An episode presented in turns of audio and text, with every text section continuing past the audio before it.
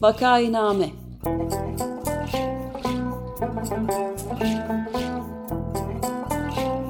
Salgın günlerinde memleket manzaraları.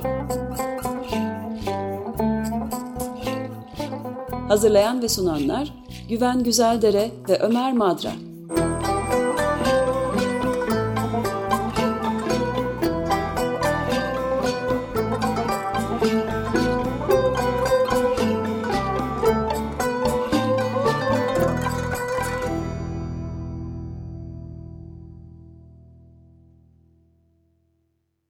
Merhabalar Güven Bey, günaydın.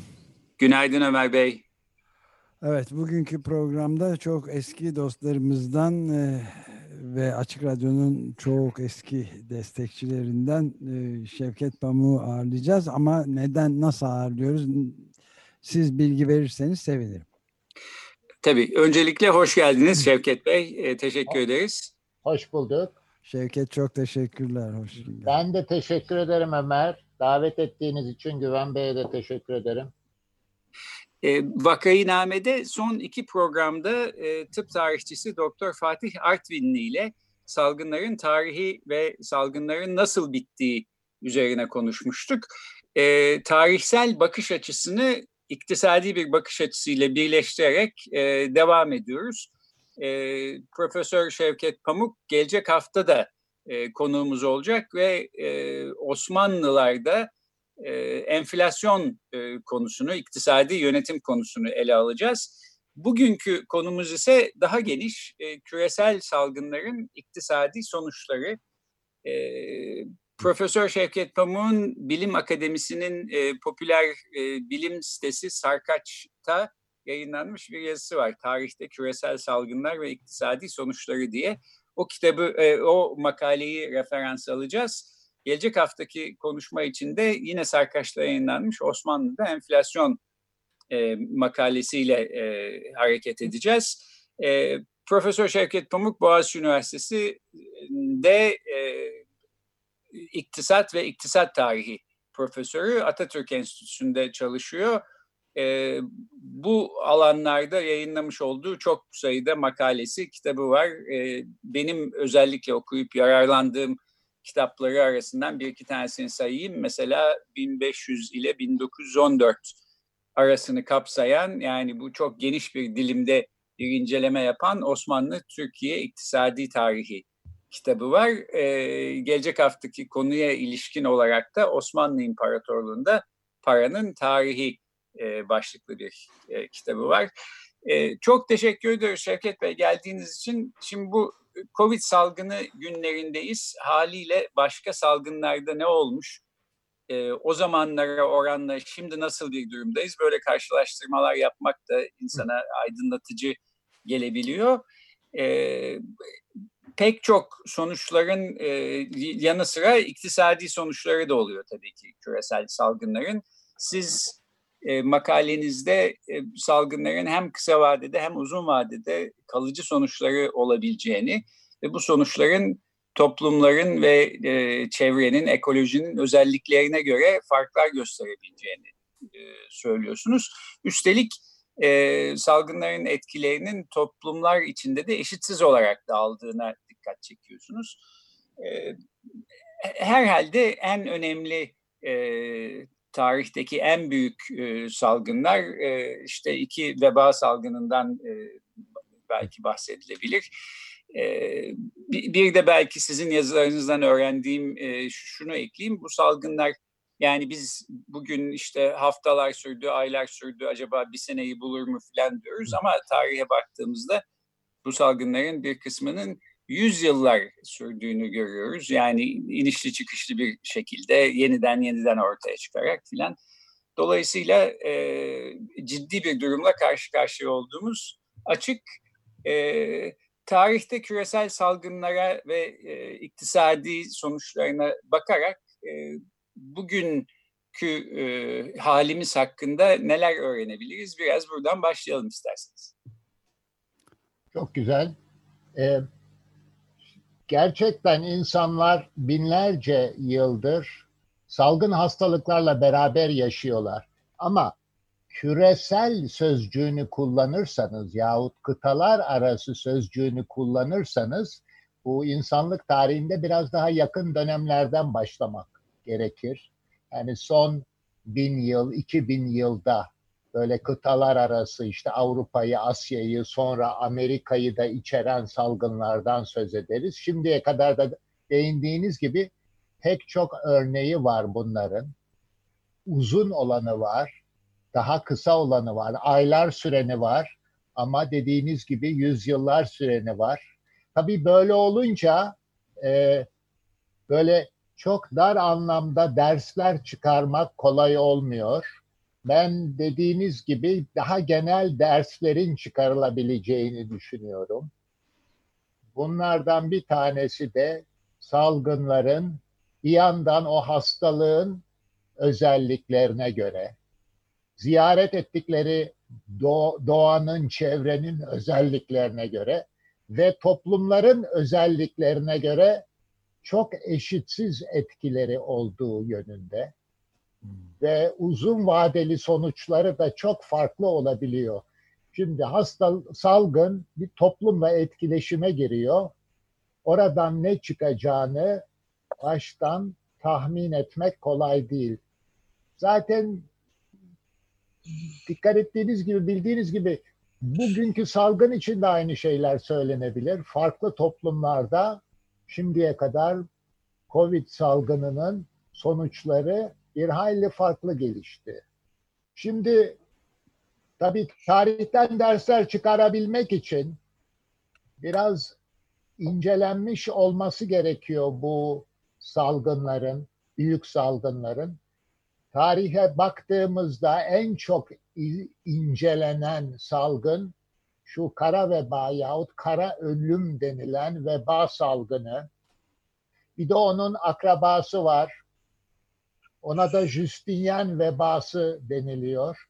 Bu iki veba salgını tüm salgınlar içerisinde tarihçiler tarafından, iktisat tarihçileri tarafından en yakından izlenilen salgınlar ve e, çok uzun süreli oldukları için de iktisadi sonuçları da derin olabiliyor. E, kara veba salgını üstüne özellikle çok bilgi var çünkü zaten e, yazının e, çok gelişmiş olduğu, e, baskı teknolojisinin gelişmiş olduğu, özellikle Avrupa'da e, bilim e, devriminin bir taraftan yaşanmakta olduğu 17. yüzyıl gibi bir zamana da denk gelmiş.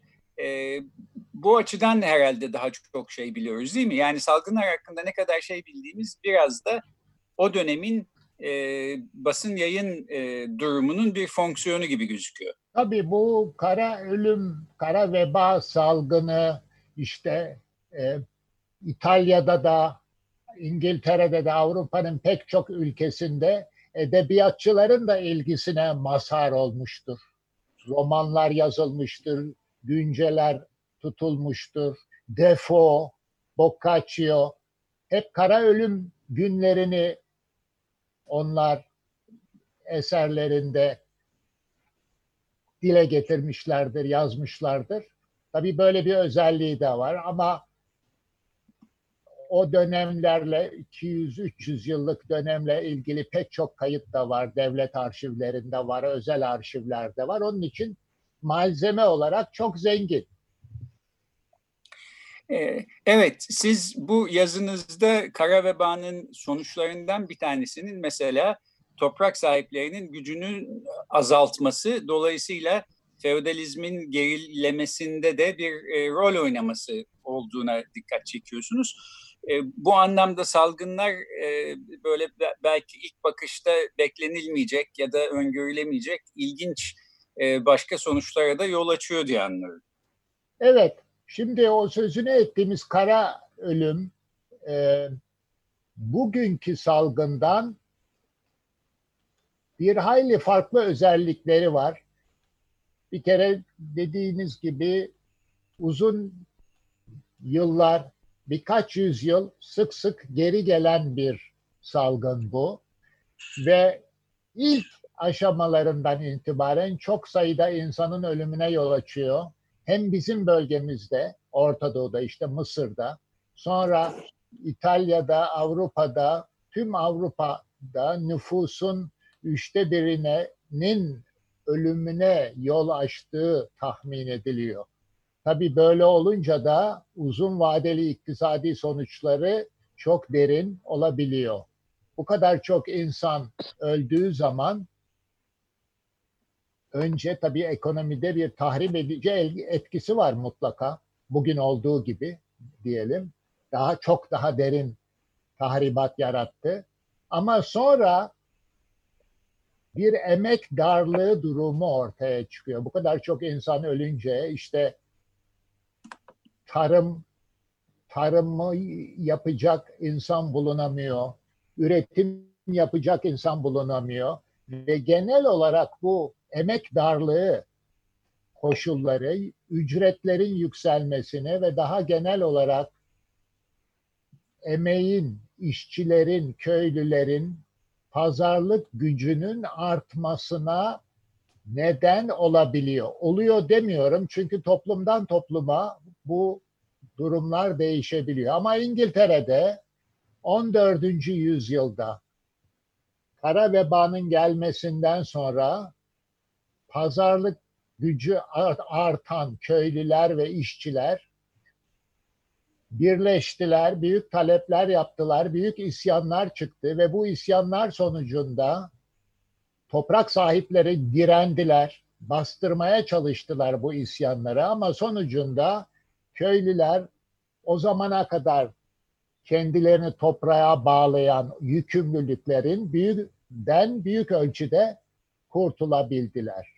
Onun için İngiltere'de kara vebanın uzun vadeli sonuçlarının daha olumlu olduğu, işte İngiltere'yi hem feodalizmin aşılmasına ve ilerleyen e, dönemde de işte yüksek gelir gerektiren imalat sanayiinde yeni ürünlerin ortasına ortaya çıkmasına hatta bazı teknoloji yeni teknolojilerin gelişmesine yol açtığı düşünülür.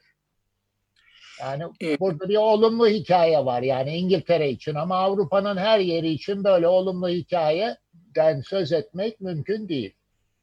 Evet, Osmanlı e, coğrafyasına bakacak olursak siz yeni hazırladığınız bir yazınızda e, Osmanlı kentlerindeki inşaat işçilerinin e, günlük ücretlerinin ve bu ücretlerin alım e, gücünün bir tür endeks olarak kullanılabileceğini, bir tür iktisadi gösterge olarak e, kullanılabileceğini söylüyorsunuz. Bunun üstünden bir inceleme yapıyorsunuz ve diyorsunuz ki İstanbul'daki inşaat iş, işçilerinin ücretlerinin satın alma gücü 19. E, yüzyıla kadar 15. yüzyılın ikinci yarısındaki düzeyi aşamamıştır. Bunu da kara vebanın e, Osmanlı İmparatorluğu'ndaki etkilerine bağlıyorsunuz. E, biraz Osmanlılar'da bu salgın nasıl etkiler e, yaratmış? E, bunlardan bahsedebilir miyiz?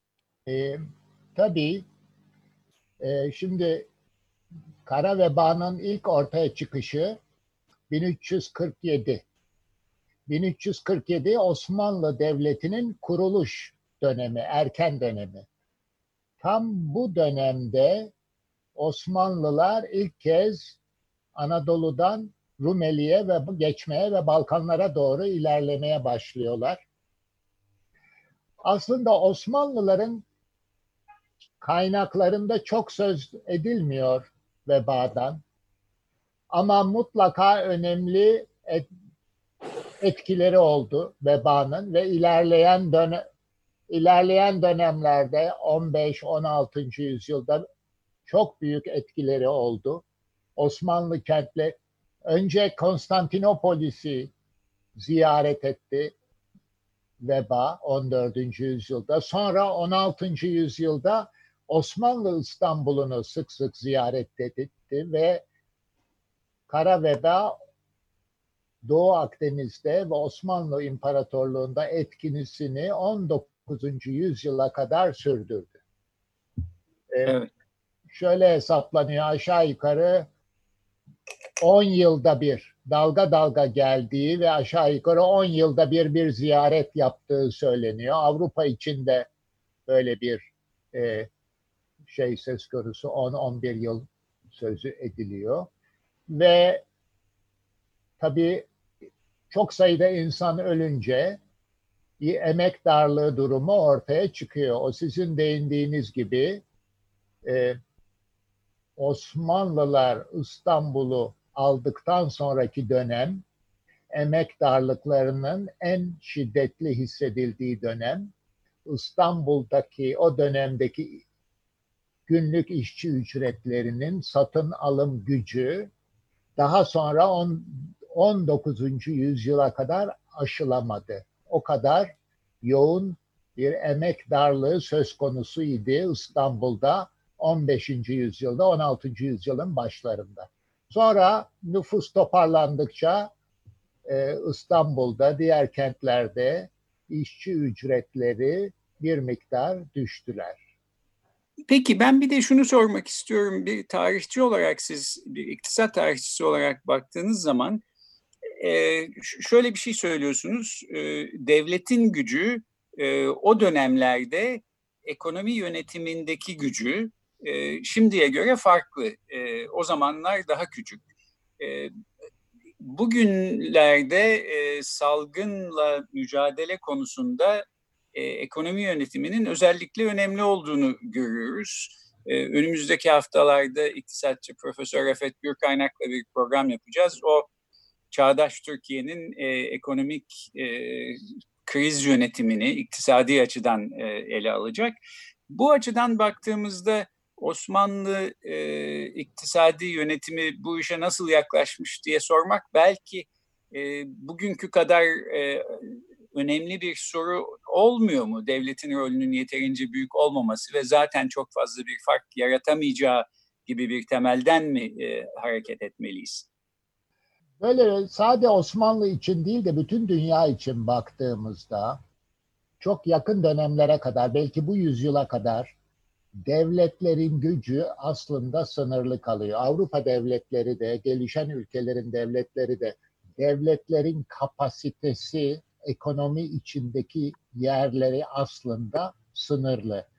Kara vebanın ilk kez göründüğü dönemlerde de Osmanlı Devleti'nin yahut 16-17. yüzyıllarda da Osmanlı Devleti'nin gücü aslında sınırlı. Bu devletler biz işte Osmanlı Devleti şöyle güçlü diyoruz ama bu devletler birkaç yılda bir ortaya çıkan savaşlar için ordu topluyorlar. Fakat onun dışında ekonomiye müdahale konusu olsun, bu işte eğitim, sağlık gibi konular olsun. Bu alanlarda bu devletlerin faaliyet gösterecek gücü yok. Bu salgın hastalıklar, veba karşısında da devletler bugünküyle karşılaştırıldığında yapabilecekleri şeyler sınırlı. İşte İtalya'da örnekler var. İtalya'da devletler bu karantina dediğimiz ki İtalyanca'da 40 gün anlamına geliyor. Karantina dediğimiz önlemleri deneyerek buluyorlar ve devletlerin o dönemlerde kara vebaya karşı yapabildikleri en önemli şey o karantina uygulamasıdır. Oysa bugün şimdi devletlerin büyük paketlerinden söz ediliyor. Değil mi? İşini kaybedenlere şu bu miktarlarda ödeme yapmasından söz ediliyor. Merkez bankalarının devreye girmesinden söz ediliyor.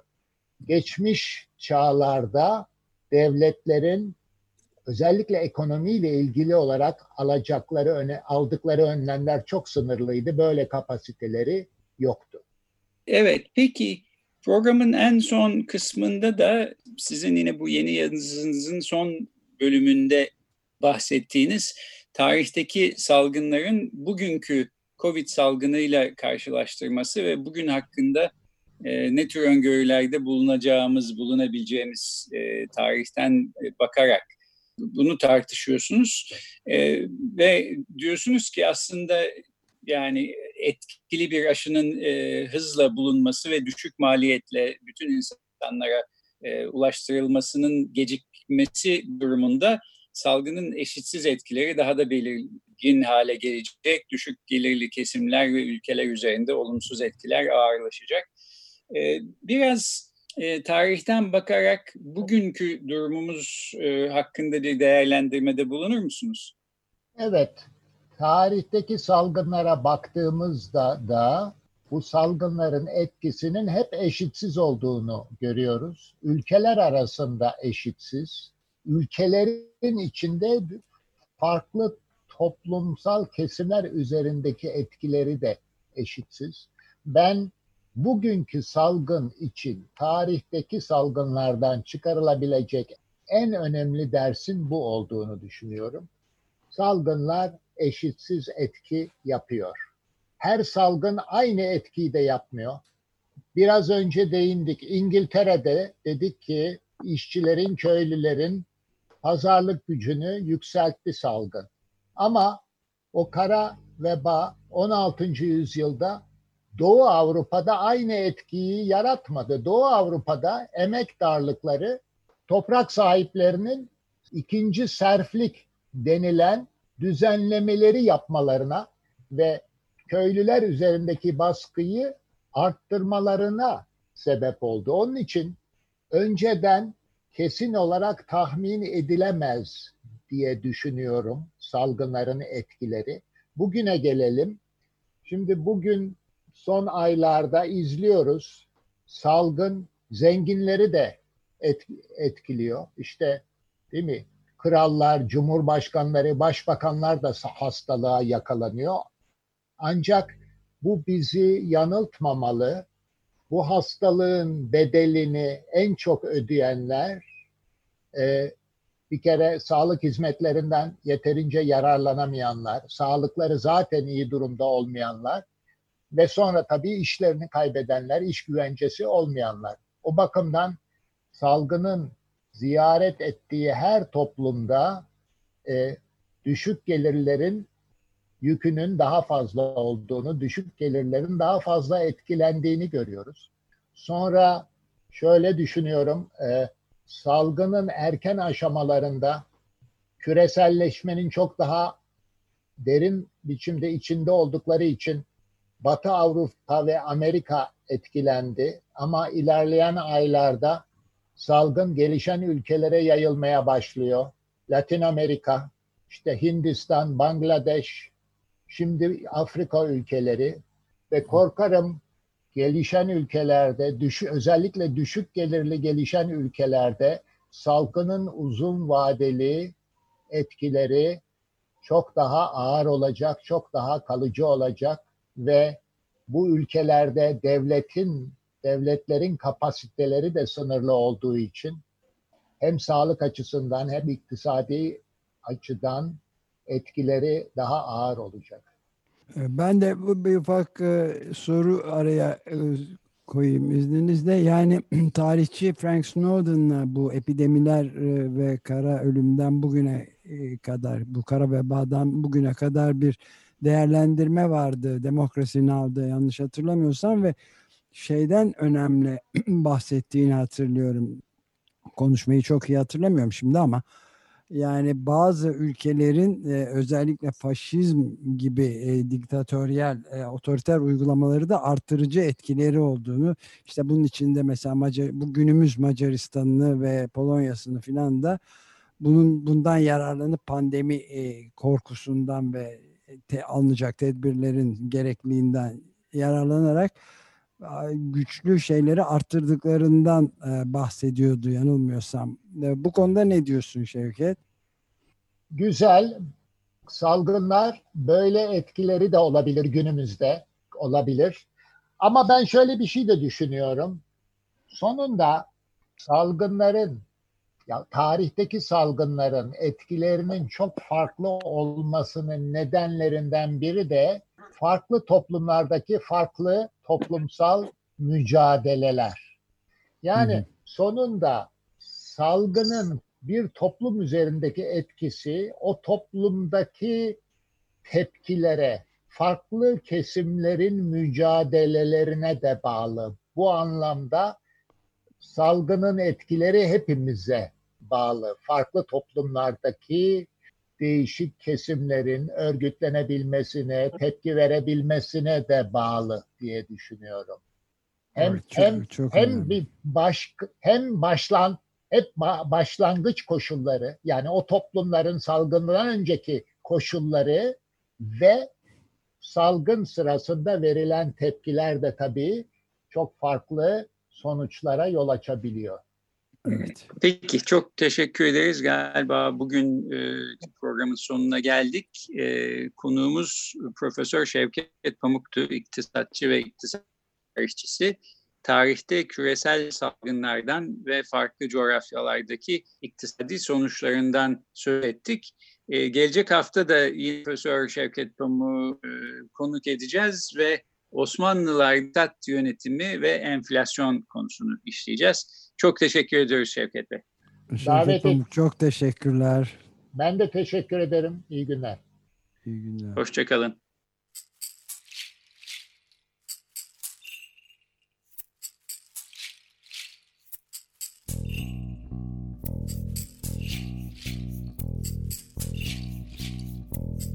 Vakainame